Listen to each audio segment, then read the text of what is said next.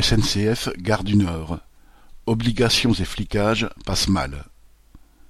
Depuis l'annonce par Macron du pass sanitaire obligatoire pour les salariés et voyageurs des trains longue distance, le sujet est de toutes les discussions à la Gare du Nord à Paris.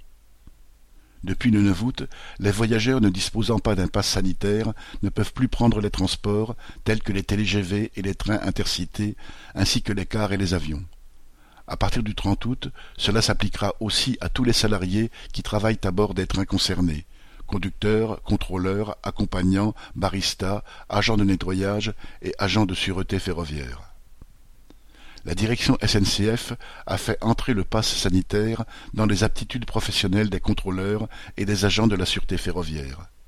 Ces dernières communications menacent de mise en congé ou de reclassement les travailleurs sans passe sanitaire. Alors que les premières annonces datent de la mi-juillet, de nombreux travailleurs sont sommés d'obtenir un, cycle de vaccination complet en plein mois d'août, sous peine de perdre une partie de leur paye, voire leur poste de travail.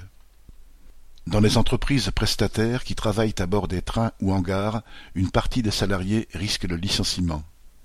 Leurs employeurs se sont trouvés confortés par la ministre du Travail, Elisabeth Borne, qui a insisté récemment sur le droit des patrons de licencier pour ce motif. Ce sont aussi les charges de travail qui vont augmenter avec le contrôle des passes sanitaires des voyageurs. Une partie des cheminots de grande ligne et de leurs syndicats ont exprimé leur refus de le faire. La direction, qui rencontre bien des réticences et ne compte pas embaucher pour les contrôles de passes sanitaires, a fait appel à des prestataires et aux cadres qui voudraient bien faire des heures supplémentaires comme guillemets, volontaires de l'information.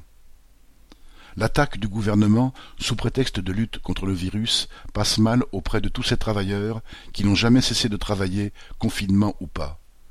Beaucoup se sentent solidaires des manifestations du samedi contre le pass sanitaire.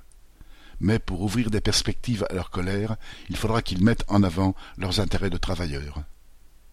Correspondant Hello.